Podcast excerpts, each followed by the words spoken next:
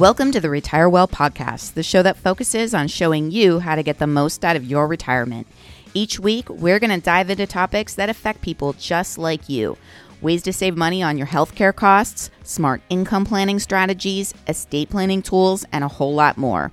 We're going to get straight to the point with short episodes of 20 minutes or less on the information that you need to know to be able to retire well. I'm your host and retirement specialist, Kelly Racicott. Thanks for tuning in to this week's show. Now let's get started. Hey everyone, and welcome back to the show. Last week we talked about what enhanced planning is and why it's so important to preserving the harmony in your family and keeping your legacy intact, and why helping you work through this piece of the process is something that I'm so passionate about. When we talked about um, the basics on how your estate passes, either by way of probate or contract or through joint tenants with rights of survivorship. Now, if you missed that episode, I'm not going to review all of that again today. So if you missed that episode, I want you to go back and listen to that one. Um, it's episode nine. Um, but at the end of that show, I did say that we would continue the planning discussion this week by discussing gifting and taxes. And I know that comes up for a lot of people, and a lot of people have questions on that. So I'm going to go ahead and get right into it today because there's so much to cover. And I already have a feeling that I'm going to go over the 20 minutes a little bit, but it's so, so important. And I really want to make sure that I give you enough information. All right. So, part two of enhanced planning. Let's get into it. All right. We're going to talk about gifting and inheritance and the taxes that are, that are associated with both of them both at the federal and the state level. So let's start with gifting. Gifting is what you give while you're alive. And during your life, there is some exclusions and exemptions involved here, and basically on what you can give away and when you have to file a claim for it. So, how much money can you gift in a year? Well, technically, you can gift as much as you want. There's nothing that says you can't, but there is an exclusion or an amount that the IRS says you can give away without having to report it.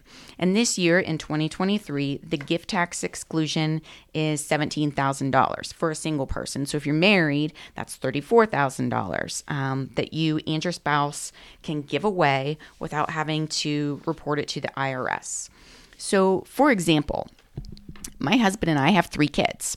We could gift each of our three kids $34,000 a year, 17 for each of us, without having to file a gift claim, a gift tax claim.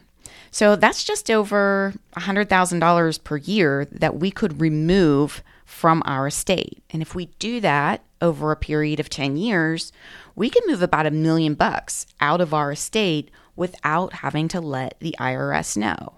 Now, real quick here, kids, my kids, if you're listening, which they're probably not, don't get too excited here. I am just using this as an example. Geez, I don't want my kids thinking they've got 34 grand a year coming for the next 10 years. But if my point here is is that if you want to lessen your estate, you could do so by gifting. All right? Now, what happens if you gift more than the exclusion amount. Remember, I said you can gift whatever you want. So let's say I'm single, all right? Let's go back to that $17,000 for a single person. And I decide to gift one of my kids in one year $117,000. I can do that. I'm completely in my rights to do so, right? But now I've got to let the IRS know that I made a gift over the annual exclusion amount. And the IRS is going to say, all right, we're cool with the first $17,000. That's your exclusion. But the extra 100,000, we're going to go and apply that to your lifetime gift exclusion. Now, currently, that lifetime gift exclusion is $12.92 million per person. Seems like a whole lot of money, no? Maybe you're not worried about your estate being worth $12 million because, well, that's a lot of money, and a lot of people are pretty sure that they'll never gift that much in their life. But get this did you know when that number expires? That $12.9 million exclusion comes with an expiration date, and that date isn't too terribly far away. On December 31st of 2025, when the Tax Cuts and Jobs Act expires, that number stops. And we don't know what it's going to be when we wake up in the morning on January 1st of 2026. If the taxes simply go back to what they were pre 2018 or pre Tax Cuts and Jobs Act, that's going to go back down to about 5 million. But there's a lot of talk in Washington right now about major reform in this area. And there's talk of dropping this number as low as $3 million. Now, at $3 million, I bet a lot more of you are paying closer attention. $12 million seem like an awful lot, but $3 million, we can wrap our heads around that. More people can wrap their heads around that a little bit more. All right. So uh, let's talk about capital gains treatment. Okay, so how are capital gains treated when something is gifted as opposed to when something is inherited? All right, so as you start to age, maybe maybe you don't spend as much time at a property you own or the upkeep of something you own is getting too much to handle or a hundred other reasons why you might decide it's just time to give something away. Maybe I can give this cabin away. Maybe I can give this house away. Maybe I can give this stock away. All right. This is so common. It could be anything. All right. And I've had some variation of this conversation dozens of times. All right. Most recently, I had a conversation with a client who is 62 years old, and he comes in to tell me about a piece of property that he's about to be gifted. He says, my dad's almost 90. The cabin is a two hour drive north up to Potter County. And, you know, he's 90. He just can't make that drive up there anymore by himself. And it's getting too hard to maintain. Somebody's always got to go with him. And nobody's really using that property anymore. And since I'm going to inherit it anyway, um, whenever he passes away, he said he's just going to give it to me now. And then I'll probably fix it up a little bit and see if I can sell it. Okay. So on the surface, this seems logical, right? But let, let's look a little bit deeper, okay? So if dad bought this cabin, let's say back in 1980, for $25,000, today that cabin and the acreage that it's on is worth $300,000. So if dad gives you the cabin and you sell it for 300,000, you're going to have a capital gain of $275,000. And let's say you sell that property next year when you're 63, not only are you going to get hit with that capital gain tax, your adjusted adjusted gross income for that year is also going to be affected and that could affect your Medicare premiums 2 years later since your Medicare premiums are affected by your income on the tax year tax return 2 years prior to. So it could have some unintended consequences financially for you as the giftee, as the person who's receiving that gift.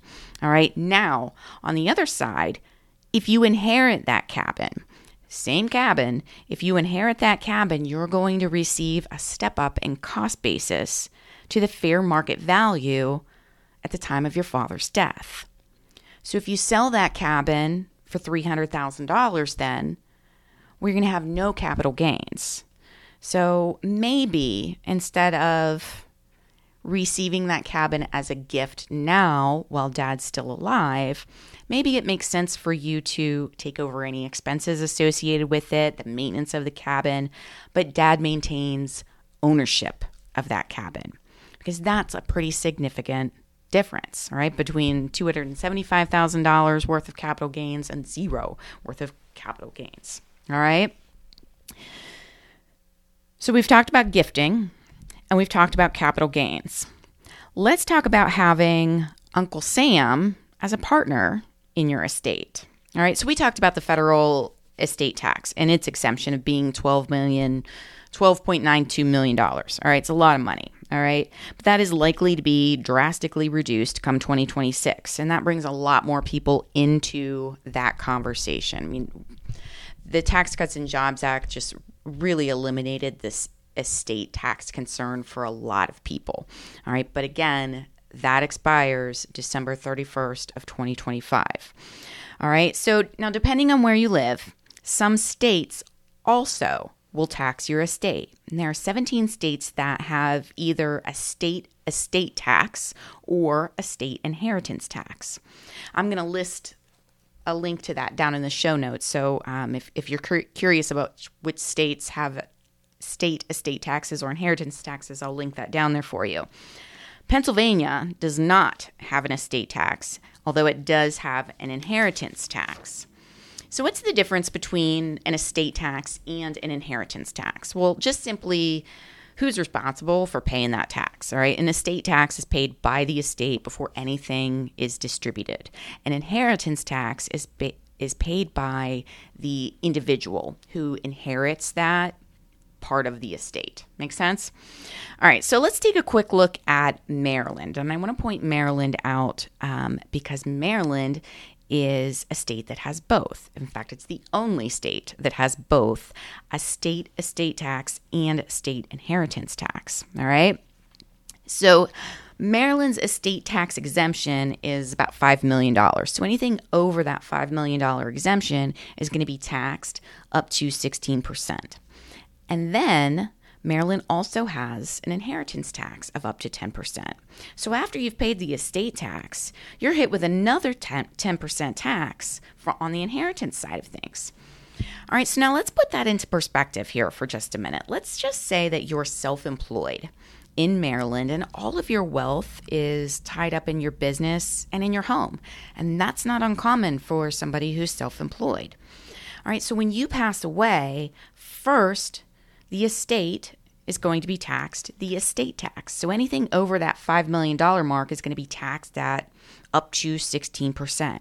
And that's just part of the estate settlement process. All right. So your executor is going to have to sell off some of your estate just to pay those taxes. And it might not be easy to sell off just part of your business or part of that house in order to in order to have the liquidity for to pay those taxes. All right. Um, now, once the estate is settled, then your beneficiaries are going to receive their inheritance, and they are going to have to pay the state inheritance tax up to 10%. So if your beneficiary ends up inheriting, say, a million dollar house, well, now they've got to pay 10% of that. So where are they going to come up with that $100,000 real quick just to pay the taxes on that house. Unless they have that kind of liquidity, they're going to have to sell the house just to pay the tax. And again, that might not be so easy to do. Now, I mentioned Maryland because where I'm sitting here in Cambria County, Pennsylvania, Maryland's a little less than an hour's drive away. So maybe some of you are listening from Maryland. Maybe you live in Maryland or maybe own property in Maryland. Um, so if that's the case, you definitely want to be aware of the potential tax issues in the state of Maryland. Okay. But here in Pennsylvania, we don't have an estate tax, but we do have an inheritance tax. And so, depending on who receives the proceeds of the estate, it can be taxed anywhere from 4.5 to 15%. All right. Now, here's where the tax part gets tricky, regardless of where you live, and why liquidity can be such an important issue for you. All right. Taxes are typically due within about nine months of the decedent's death. Okay. And if you don't pay those taxes on time, well, penalties and fees will start to accrue. Okay. And we're, we're talking about adding more to an already expensive tax bill. So let's go back to the example of having the majority of your wealth being tied up in your business or in real estate. Like I said, it's not easy to just sell off a portion of your business.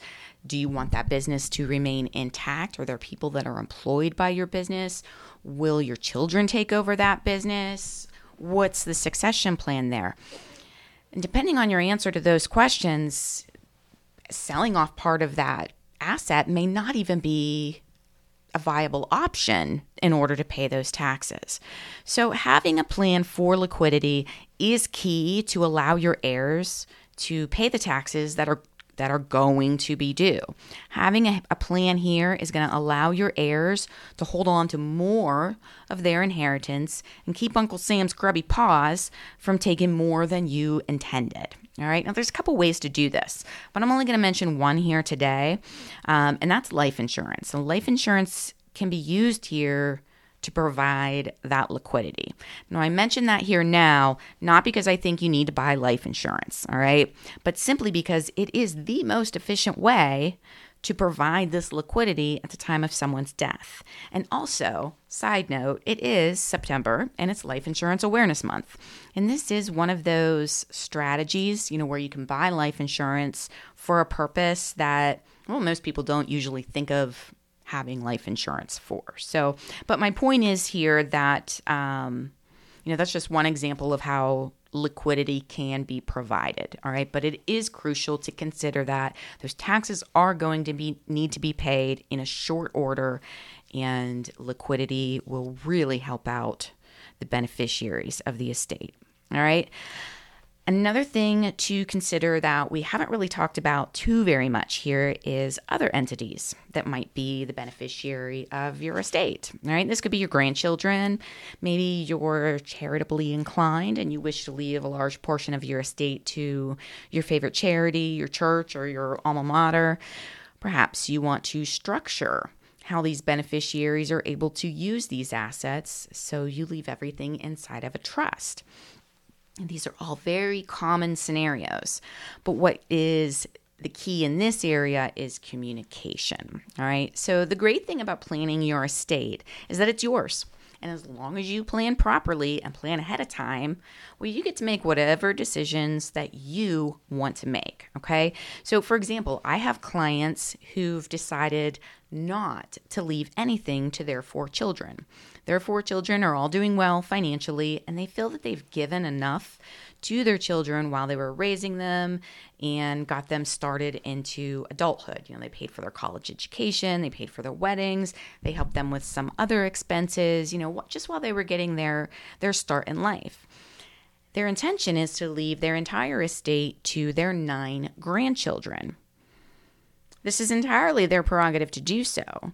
However, I think that we can all agree that it would be much better to have that conversation and that those four children knew that ahead of time.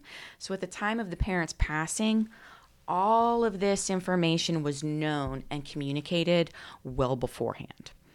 I have another client who is planning to leave all of his assets to various charities and nothing to his children. Again, nothing wrong with this, and it's a personal decision to make. However, I will stress the importance of communicating this beforehand so that there are no hurt feelings and no surprises. Losing a loved one is an already emotional event in and of itself. Finding out during an already difficult time that you're not getting anything that you might have expected to get um, well, that can bring up a whole lot of issues for the remaining family. And we talked about this a little bit last week. You know, so when it comes to this type of planning, you know, a lot of people just avoid the conversation altogether because it can be difficult, you know, and it's difficult for a couple of different reasons. You know, people don't want to talk about it. People don't want to talk about death. Death is uncomfortable to discuss and it's emotional. And some families tend to avoid emotional discussions at any and all costs. But doing so tends to make those emotions harder to deal with down the road. And three, well, some of us would just rather avoid the difficult conversation altogether, um, regardless. And, you know, that's,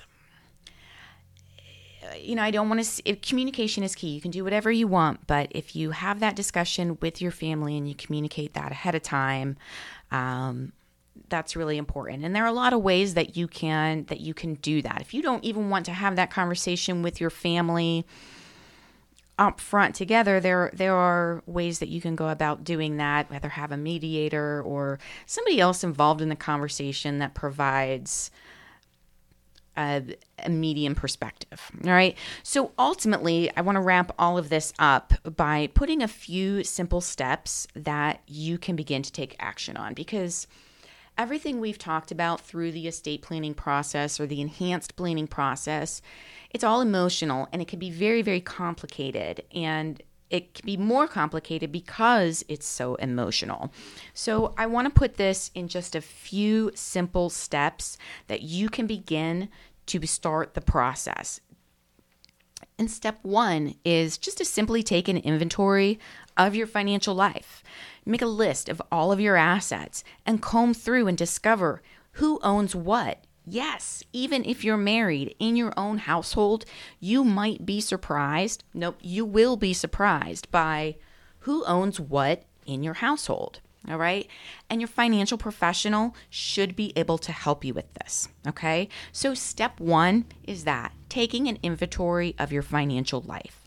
Step two is putting that, putting a plan in place. All right. Now, this includes a proper income and cash flow plan for while you're alive so that you can determine what is likely going to be left. You need to do this in order to properly plan. And most people do not go through this step. Most people do not have a formal income plan that gets them through what they're going to need to fund their needs, wants, and wishes throughout retirement. And so they have no idea then what, if anything, is going to be left behind. So you can eliminate or at least limit some of these major tax consequences with a good plan. Again, you'll need a financial professional that can help you with that. Step three step three is the most important step. Step three is taking action. That's taking action on completing steps one and two. You've got to make that inventory list. You've got to find out who owns what in your household. You've got to come up with a written down formal income plan to get you through your needs of retirement. Step three is taking action. You've got to do that, okay? Um, you you got to take action on that plan because if you don't, then none of this matters, all right? Now, after those three steps, we're very clear on who owns what and what's likely going to be left over. Now, step four is deciding who gets what. Okay. Now, this is where we assemble the rest of the team. In addition to the financial professional, now we're going to bring in the CPA and now we're going to bring in the attorney to draft all of those legal documents. Now, remember, I'm not a CPA or an attorney. So, as a financial professional, I'm able to get you through steps one, two, and three. At step four, we need to bring in those other professionals that are going to be able to draft those documents for you that are necessary to put the other steps and make all four of those steps work cohesively together. But we can't get to step four without going through step one, step two, and step three first. Okay. So that's it. That's it. I encourage you to start with step one. If you don't have a plan in your if you don't have an estate plan or enhanced plan, or you thought, I don't need an estate plan because I'm not wealthy, I hope that listening to these last two episodes that um, you've learned a little something here and that maybe you will reconsider that notion that you don't. Now, if you're ready to begin your enhanced planning process and you're ready to start with step one, please contact my office. I will comb through all of that inventory with you and I will walk through that discussion process of discovering your needs, your goals, and your wishes. Of course, all that contact information is down in the show notes, but I will be glad to help you and your family kind of go through this journey together. All right, everyone, that is it for today. Thank you so much for listening and hanging out with me a little longer today since this episode was a little bit longer than normal. Um, I do hope that you found. Um, something helpful in these last two episodes and something you'll take away something that is able to help you retire well. Um, but please reach out if there's anything I can do to help. And I look forward to seeing you back here next week. Take care.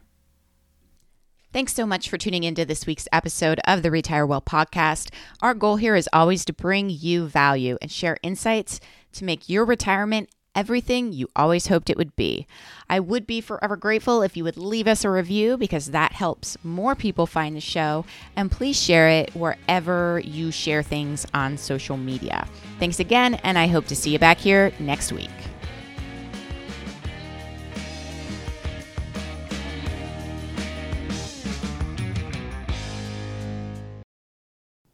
The preceding information does not constitute tax, legal, or investment advice. All opinions and information shared in this episode is for informational purposes only and should not be acted upon without the assistance of a qualified and licensed professional. Any guarantees mentioned are subject to the strength and claims paying ability of the insurance company, and any mention of rates or performance are subject to change without notice. Kelly Racicot is the agency owner of Hometown Retirement Specialists, LLC. If you have questions about the show, Kelly, or Hometown Retirement Specialists, please visit us on the web at yourhrsagent.com, and you can find our full disclosure in the show notes.